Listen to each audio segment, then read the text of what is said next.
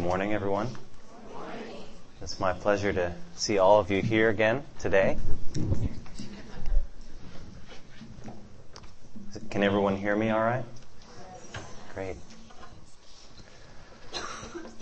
Before we begin, I'd like to ask the Lord one more time to be with us. I ask that you would bow your heads while I kneel.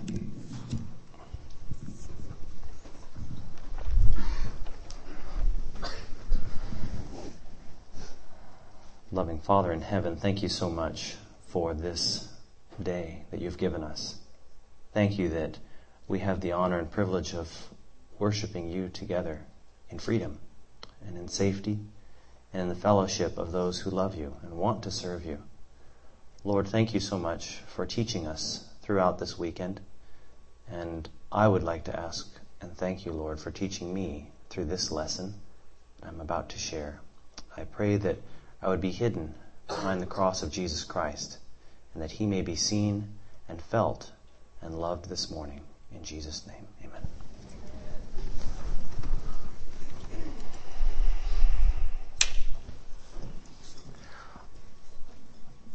All of my presentations are always dedicated to the good Lord, but occasionally there's some secondary dedications as well. So I have actually a couple secondary dedications I'd like to make for this talk. There are actually two missionaries, well, potential missionaries, to the country I'm going to be talking about here in the audience, uh, Laura and Brian. Um, Brian actually was responsible for a big part of last night's presentation. Were any of you blessed by what I shared last night? I can tell you that none of the pictures would have worked at all if Brian had not helped out. This weekend, we were actually not allowed to use pictures in the gazebo because the projector wasn't strong enough. And Brian told me as I was eating a meal, he's like, "Well, we've got a, a great one at uh, at my church. I can go get it right now." I said, "Great, go get it right now." And he got me a screen and a projector. So I'm very grateful uh, for your help uh, Brian. That meant a lot. I believe that seeing uh, someone is, is very important for all of us because certainly we can all trust in the Lord and see how He has led us. But it is very helpful we can see and touch someone. And that's why the Lord in His providence uses us to reach people. They need to see us. They need to talk to us. They need to hear us. And I'd also like to uh, pray that Laura would be blessed as she prepares to leave for a year to Peru at the end of this month. I pray that this presentation may help you on your way. Do you recognize anyone in this picture?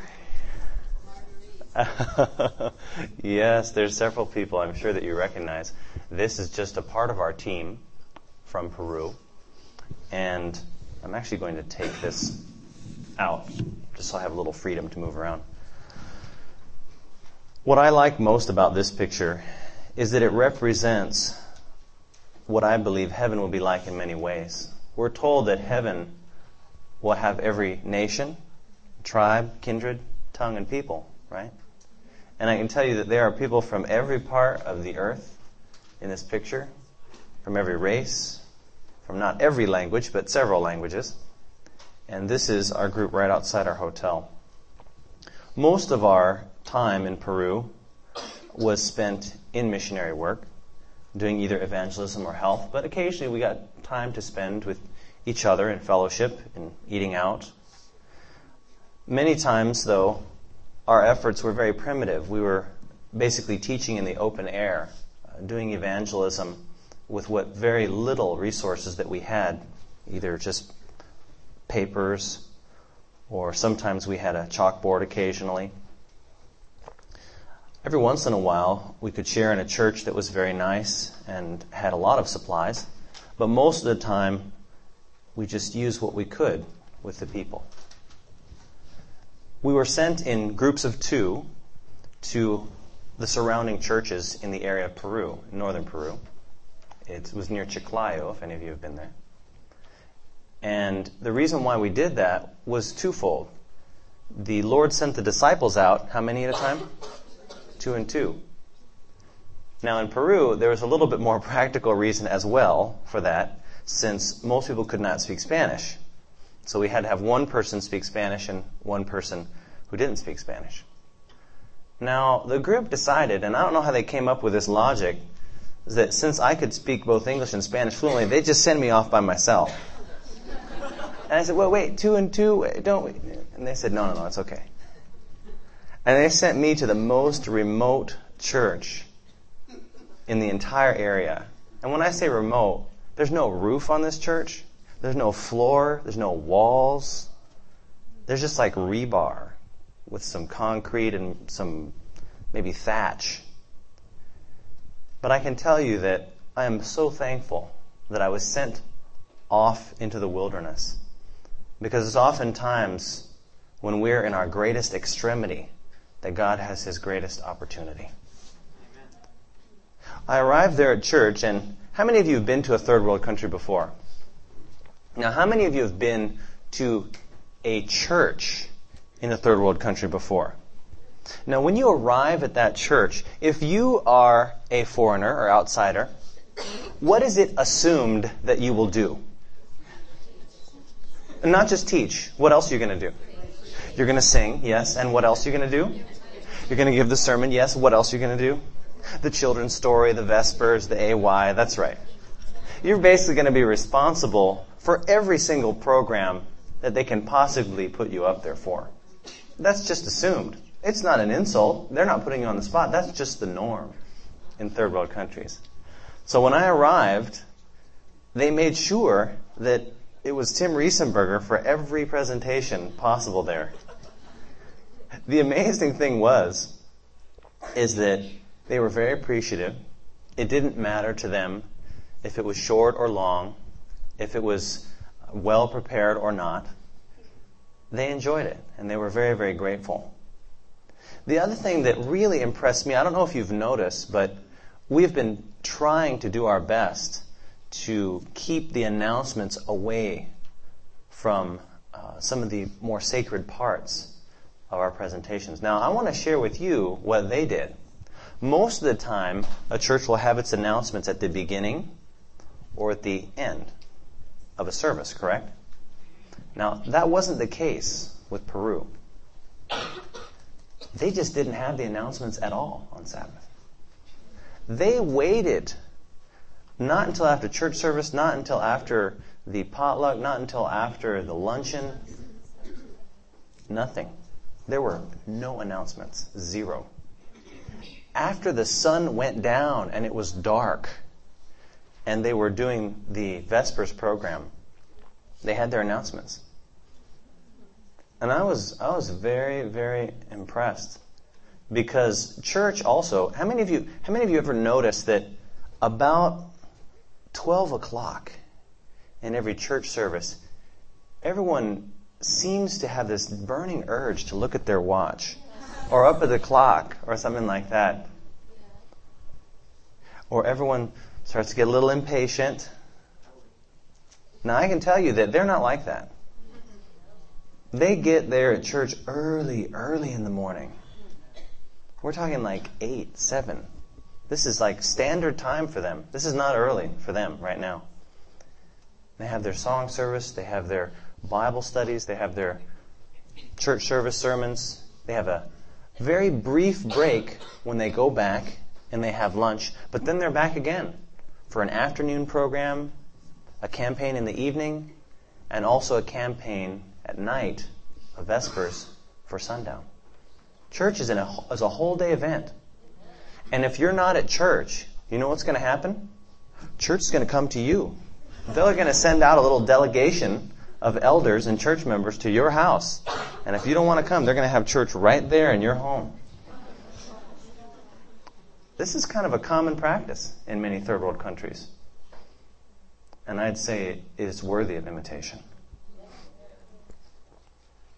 So we've come to the end of the day, and they're having the announcements. And what they're announcing is the book that they're going to read for their midweek prayer meeting. I don't know if you've ever noticed that there were several printings of the book Great Controversy made. Have anyone ever noticed that they have different titles and things like that? There was one printing, and I didn't even recognize it at first until they, they held up the book that they were going to be using for prayer meeting. And I looked at it, and it's just this font from the 60s and this artwork that's really not so great. It's called Cosmic Conflict. Did anyone see that version of the Great Controversy? And they held that up, and I'm like, oh, wow. Not really the greatest cover or artwork or font, but that's okay. I guess that's all right. And they said, This is the book we're going to be using. And as they held it up, two of the church members weren't as put off by the cover as I was. They were sitting next to me. Their names were Corey and Heidi. And they said, Oh, wow. We wish we could have that book. That would be fantastic. I said, Well, you're going to have the book. It sounds like you guys are going to do it for prayer meeting. And they said, Tim, you don't understand. Just because we're studying this book as a church doesn't mean we get the book. We have to buy our books.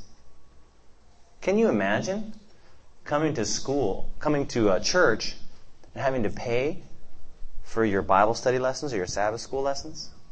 Can you imagine that? Having to pay for all the supplies and all the materials yourself, or you just wouldn't have them.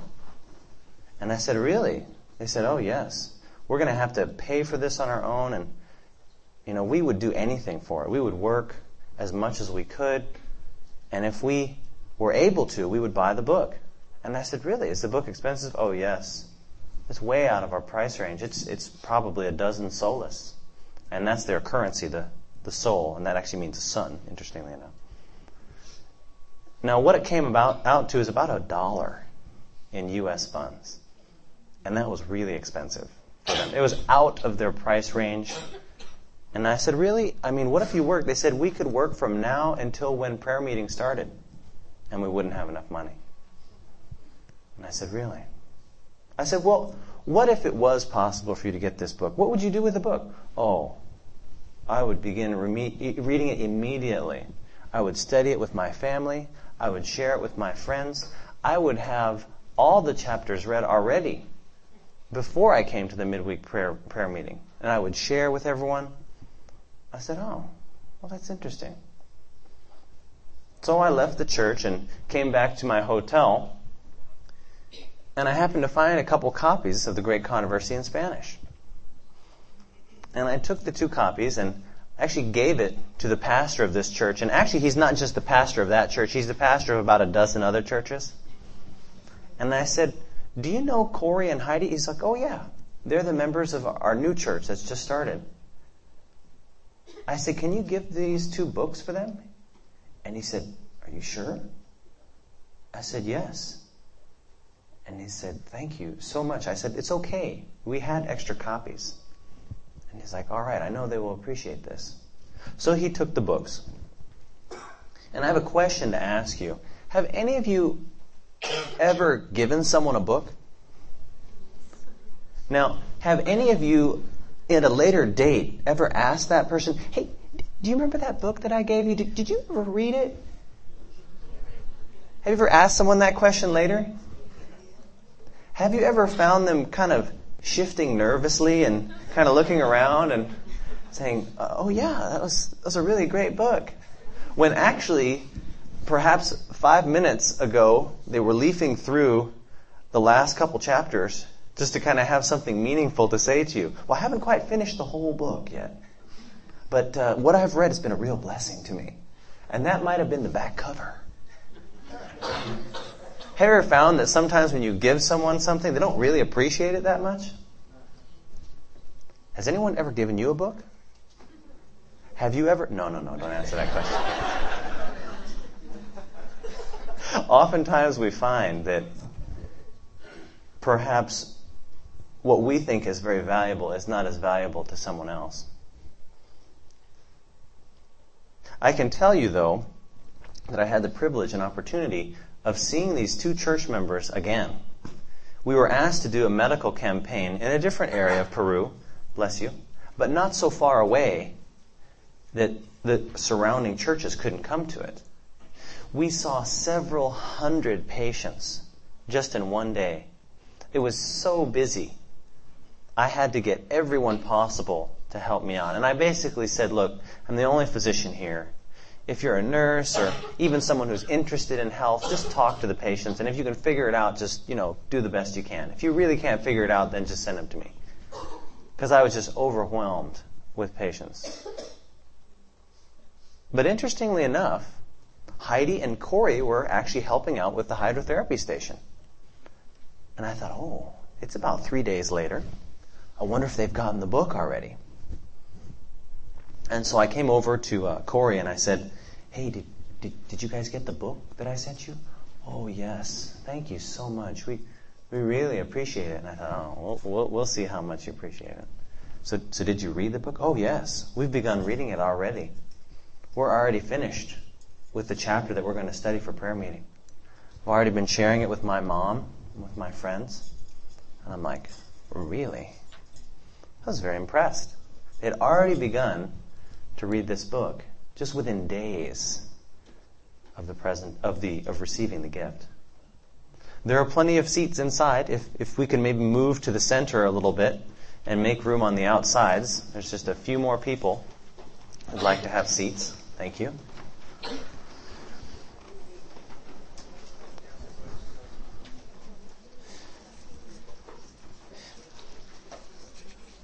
It was very refreshing to me to see someone desire God's Word so much. It's also very refreshing to me that someone left this bottle of water here for me. Thank you. to whomever did that, I, really appreciate it. I can tell you though that the, the most impressive thing about this story uh, was not really the fact that they appreciated the gift though. It wasn't really even the fact that they had started reading it although that was very surprising too. It wasn't even the fact that they had started sharing it as well, although that's very impressive too. I think all three of those things are very important things to remember about this story. That they wanted that book more than anything else. They immediately acted on it when they received it, and they immediately shared it as well.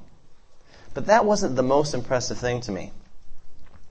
What was the most impressive thing to me, and honestly, when I went back home and began contemplating this fact, it actually moved me to tears several times. The most moving part of this story is that this is actually Heidi and Corey. Heidi right now, which is at the bottom here, is awaiting the arrival of her two front teeth. She's six. Corey is nine. You see, when I came to this realization, I understood that I didn't love God's Word. I thought I did. But my efforts and my zeal and desire for God and to know Him was nothing compared to these little children. I was ashamed, actually. And I don't know if any of you have ever read The Great Controversy, but there's some very, very powerful chapters in it. Uh, one of them answers questions that I believe all of us have. It says it's called The Origin of Evil. And all the chapters after that are very, very riveting. I went back and read that section seven times, and then I read the whole thing twice. I went through it. Because I realized that I had a lot to learn about what it means to serve God. I want you to think very carefully about this as you open your Bibles now. Open your Bibles to Psalm 119 and verse 99.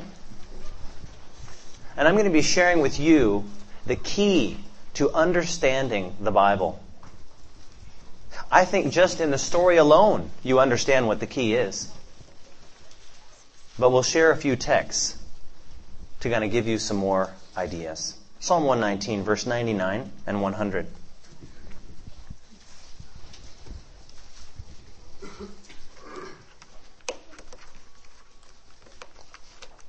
This is David speaking. And what does he say? I have more understanding than who? How many of my teachers? That's pretty impressive, right? How would you like to understand more than David Asscherick, Dr. Pippin? It says, all my teachers. Now, why is it that David has that understanding? Tell me. Because why? Because God's testimonies are his meditation. Now, what does it mean to meditate on something? To think about it, digest.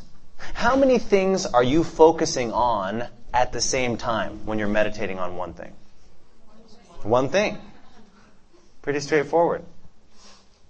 You're not driving the car to work. You're not eating your breakfast while you're reading your Bible. You're not working out at the gym and listening to your iPod. Not that these things are bad. I think that you should listen to God's Word at every opportunity. But let me assure you that that is not enough. You must take time to focus on God and God alone. Every desire, every feeling must be channeled to one and single purpose. What did Heidi and Corey want more than anything else? They wanted God's Word. They were focused in on it. They tried to plan to get it. They wanted nothing else. They focused on God and God alone. When they received that book, they concentrated all their efforts on that book. They didn't want to play with a toy or Barbie. Well, actually, they didn't have any toys, so maybe that's why. They were enjoying God's Word. And, and this is a six year old, remember? She actually shared with her mother because she needed help understanding the bigger words. But that did not stop her. You know, it's interesting, but another uh, point is related to some of the other types of presentations I do. I often will do health presentations, and it's amazing to me. Whenever I give health talks, it depends on my audience. If I'm talking to a secular audience, this is not so much a problem. Now, if I'm talking to a religious audience, and especially an Adventist audience, you'd be amazed at some of the questions I get. You know, I can tell you that every health presentation that I've ever presented, I'd say 90% of them, whenever I ask for questions, someone will raise their hand and say, Dr. Riesenberger, I have this question. I need to know, you know, what do you think about mushrooms? How many of you ever heard that question before? I can tell you, I hear it all the time. And you know, honestly, I'm really tired of hearing about mushrooms. because these questions come up when people are eating meat and drinking alcohol and snacking between all their meals, eating late at night. I'm like, guys, don't worry about the mushrooms. It's okay. Deal with the bigger things first. But isn't that the case? We always want to focus in on things that aren't really the issue rather than obeying the things we know about. You know, I was at a church in Holland one time and I shared an interesting article from JAMA, which is the Journal of the American Medical Associations. It's basically our premier journal for all physicians. It was in 1935, and it was an article on asthma and other respiratory type of illnesses. And it recommended various lifestyle treatments for that. One of the modalities that was a great help for asthma was cigarette smoking. Now, grant this was 1935 in the most respected and prestigious journal in the United States. And the reason why I brought this out is because the Seventh day Adventist Church knew about the harms of smoking in the 1860s. And that was actually one of the things that got me interested in being an Adventist. As most of you know, I didn't grow up as a Christian at all. I became an Adventist when I was a junior in college. Now, interestingly enough, at the end of this presentation, I had a physician and a nurse come right up to me. And he said, Dr. Riesenberger, I have to have the citation for that article. I need to have that article. I want to be able to present to people God's message for health and to show them that man's wisdom is so inferior. And he was just wanting this article, and I'm like, oh, okay, yeah, I'll. Uh, can I can I send it to, with your wife because I'm going to see her a little bit later? And he kind of looks down at the floor, um, kind of shuffles a little nervously. Now this woman who is a member of the church and this man who's a member of the church, they lived together, but they were not married. And I felt like saying, you know what? Why don't I hold on to the article for a little while? Why don't you get married to this woman first? And then worry about sharing God's health message. But isn't that the case? We focus in and try to be very careful on the areas where we don't have a problem. And we think that that somehow will excuse us in the areas where we do have a problem. And that is the second key to understanding the Bible. Turn in John chapter 7, verse 17. John chapter 7, verse 17. And I actually like the way some other versions render this verse. John chapter 7, verse 17. If any man will what? Will do his will. Hey, can you can we move in again? Can we kind of scoot into the center a little bit? Just so our friends here on the side can get a couple seats. Can you guys just move into the center? Move this way. There we go. If any man will what? Will do his will, or another version renders it willeth to do his will, wants to do his will. Then what will happen? He will what? He will know of the doctrine. You see, the best way to understand God's Word is to do what with it? Is to do it. The best way to receive additional light is to do what with the light you have? Use it. Obey it. Exactly. You're not, God's not going to give you something more complex until you understand and obey the things that are more simple. Because you see, the fact is, to know and not to do is not really yet to know. Is it? You see, the Bible uses the word know in a very serious way. It means to know and to have that incorporated into your entire being and existence and experience. What did Heidi and Corey do when they received God's word? They immediately did what? They shared it, they acted on it, they obeyed it. They acted on the light they had immediately. They not only wanted it more than anything else, they meditated on God's Word. They desired it more than anything else, but they immediately acted on it when they received it. Friends, you don't need a PhD in theology.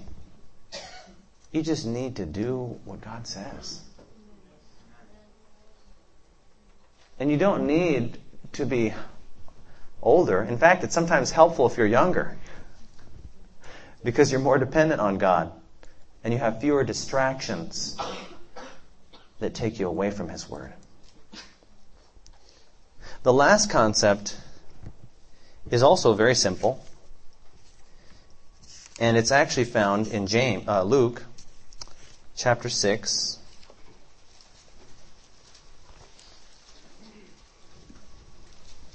Luke chapter 6 and verse 38. But before we go there, I'm going to share an illustration with you. Why do you suppose that God can use these little children better than someone like myself or someone more educated or older? Why do you think that's the case? submissive spirit, they're meek? Absolutely. You know, I think 1 Corinthians chapter 1 shares it very well. Keep your hand in Luke. 1 Corinthians chapter 1, verses 25 through 29. 1 Corinthians chapter 1,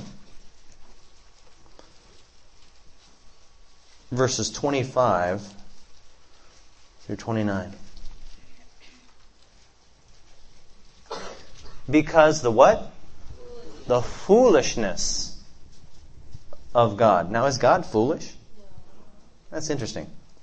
Is wiser than who? And the what? The weakness of God is what? Stronger than men. And I think that this is very important. It's not that God is weak or foolish. But if there was a part of God that was weaker or not as smart as the other parts of God, even that weak point of God would be smarter, smarter than you and I. And be, would be stronger than you and I. Even the smallest aspect of God is bigger than all of us combined. For you see your calling brethren, how that not many, not what? Not many. Now, the point here is it says not many. It doesn't say not any. And that's what gives me hope. Not many wise after the flesh, not many mighty, not many noble are called. But God has chosen what? The foolish things. For what reason? To confound the wise. And God has chosen what? The weak things of the world to confound the things that are mighty. And the reason is, verse 29, what does it say? That no one should boast in his presence. God is going to show us all that it is not the talents that you now possess or ever will possess that will give you success in spiritual life but it has to do with your, as you say, willingness to follow God and to do things His way. Now, why is that? Well, I'll share an illustration with you.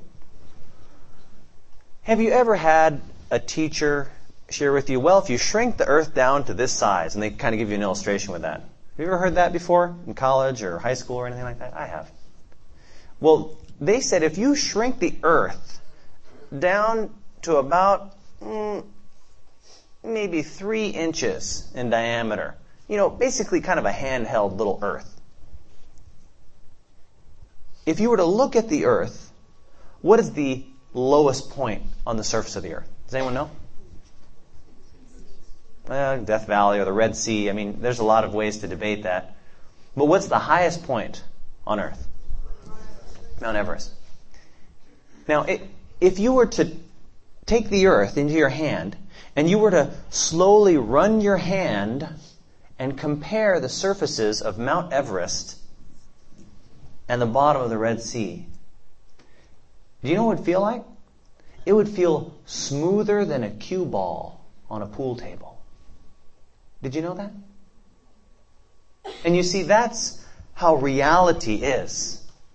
When God compares the very mighty of us, the very pinnacle of spirituality, the champion of his cause on earth. Compared to the very lowliest disciple, there is no difference to God. Because he is so much bigger than all of us combined. It is not about being Mount Everest. It is not about having a high IQ. It is not about having many degrees. Because they're all the same to God. God can teach you more in one moment by His Holy Spirit than you could learn from all the great men of the earth. Why? Because He's God. You see, Heidi and Corey understood that concept. And I believe I agree with you. It's because they were childlike. They were submissive. Unfortunately, as we age, most of us tend to lose that aspect of our Christianity. Did anyone you, you ever like to climb when you were young? Anyone? I did. I would climb everything. Any of you ever notice that there's like walls near a sidewalk and they kind of start low and then they get higher? You ever seen those walls? And they kind of get lower again at the end? I loved those things when I was a kid.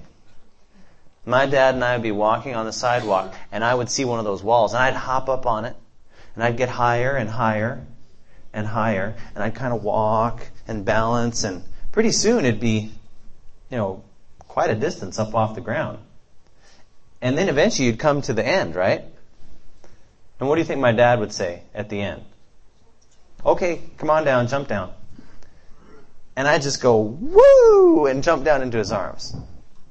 And he'd have no problem catching me.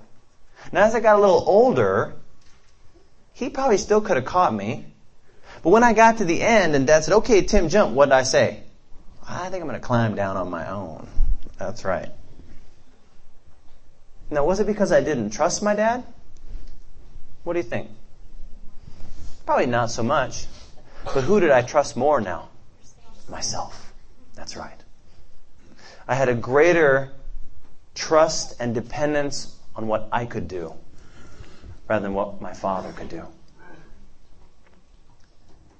And unfortunately, that dependence is lethal to our spirituality. That self-dependence will destroy us and will keep us from understanding even the simplest passages in the Bible.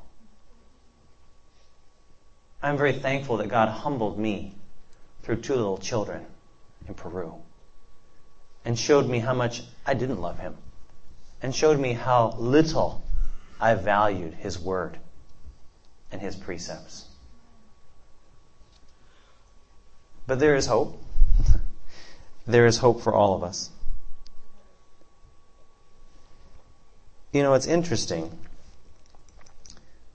One of the other reasons I think that God uses young people and children is because let's take a look at Heidi and Corey. They're six and nine. And they want to read The Great Controversy. That's insane. Now, who is obviously working here when you look at this picture in their hearts? It's obviously God, right? Whereas if you see someone like me or Dr. Pippin or David Asscherick and they say, oh, you know, they're just so spiritual. We're tempted to say that, aren't we? Well, it's because they went to Arise, right? They went to AFCOE or they went to such and such of an institution, right? Well, you know, a lot of godly people come out of there. We're, we're tempted to say that, aren't we? That means nothing. That means absolutely nothing. And I'm not downplaying Christian education. Praise the Lord. I think we all should do that.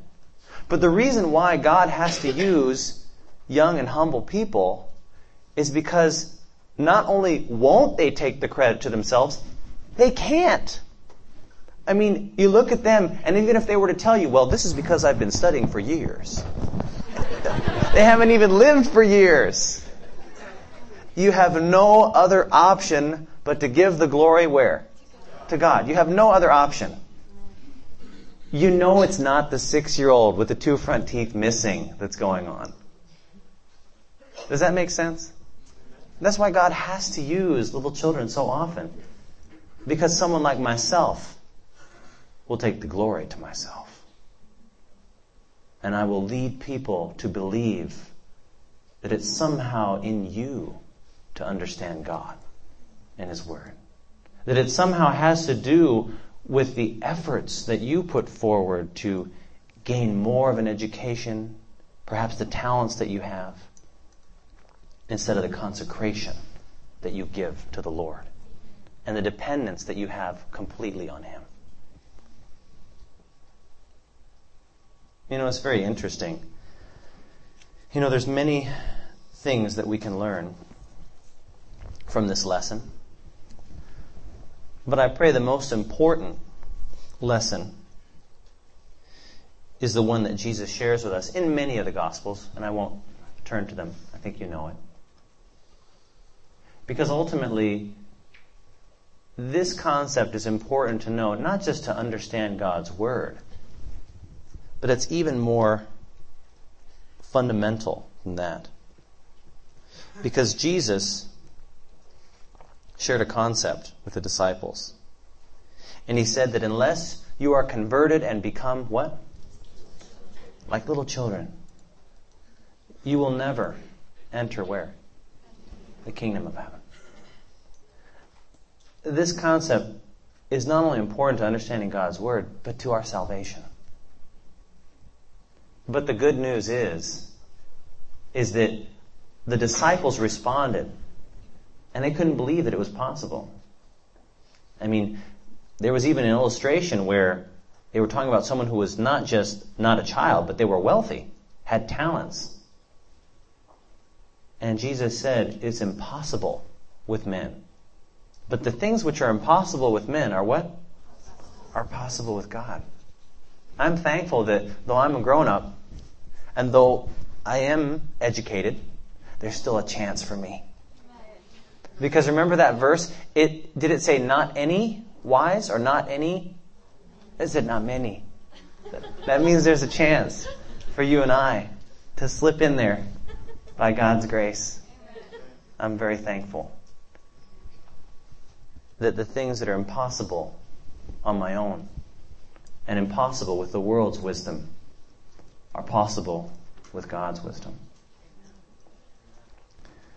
I'm going to make an appeal right now to each one of you. And I'm not going to ask you to come up to the front or anything like that. I'm going to ask you to think very carefully about your life right now. To take a few moments just to consider what you've learned here in this weekend. I believe with all my heart that God has been moving this weekend, don't you? I believe with all my heart that God has touched many people's hearts and broken many people's hearts because He's touched mine.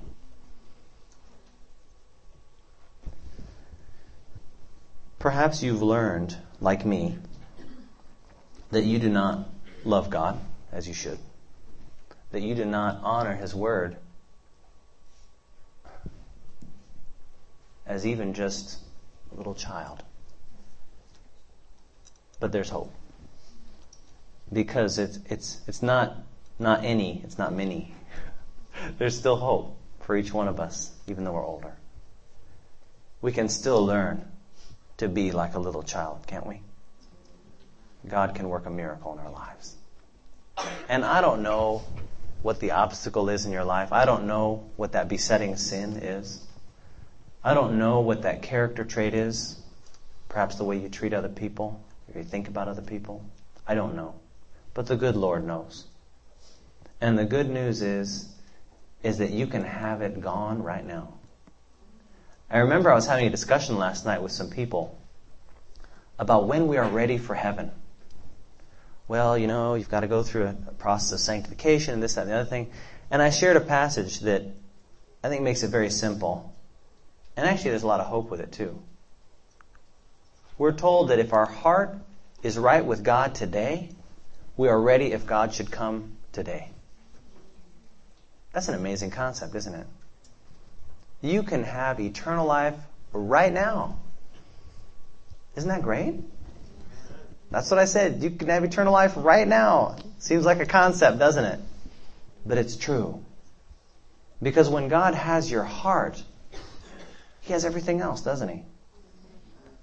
When you give everything to God, He has you. And He has your future too. He knows where you're going to go. It doesn't really matter where you are right now, but where you're going. It doesn't matter where you're at on the continuum. It matters how far you're willing to go. God would rather have you be 1% along the Christian walk, but willing to go 100% than 99.9% along that continuum and not be willing to take that last step. Does that make sense? He'd rather have you at the bottom of Peter's ladder, but willing to climb all the way to the top, than at the last rung and say, you know, ah, I don't really need to go that far. Does that make sense? And I believe that all of us can do that right now. You can have peace with God right now All you have to do is become like a little child. Give up your own ways. Give up your own thinking. Lay your preconceived ideas at the door and allow Jesus in your heart right now. Let's kneel for prayer.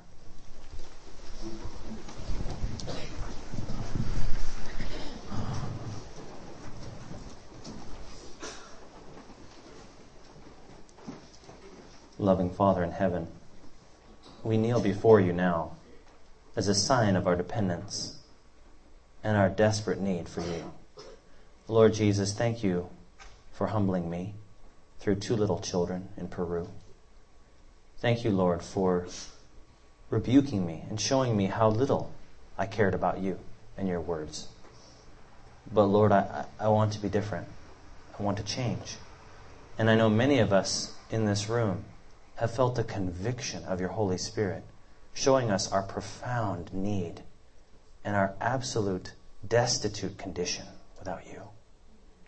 Lord Jesus, you know the decisions that are being made in every heart for baptism, for rebaptism, reconsecration. I don't know what they are, Lord, but you do.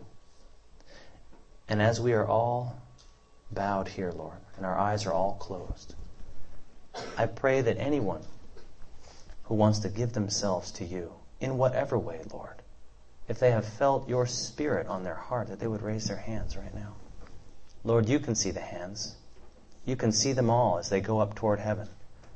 Lord, as the hands are outstretched, may it be a symbol of us reaching toward you, reaching toward heaven for grace, for strength, for mercy, for wisdom and salvation.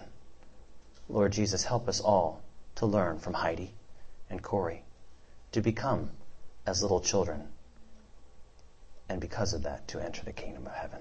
In Jesus' name.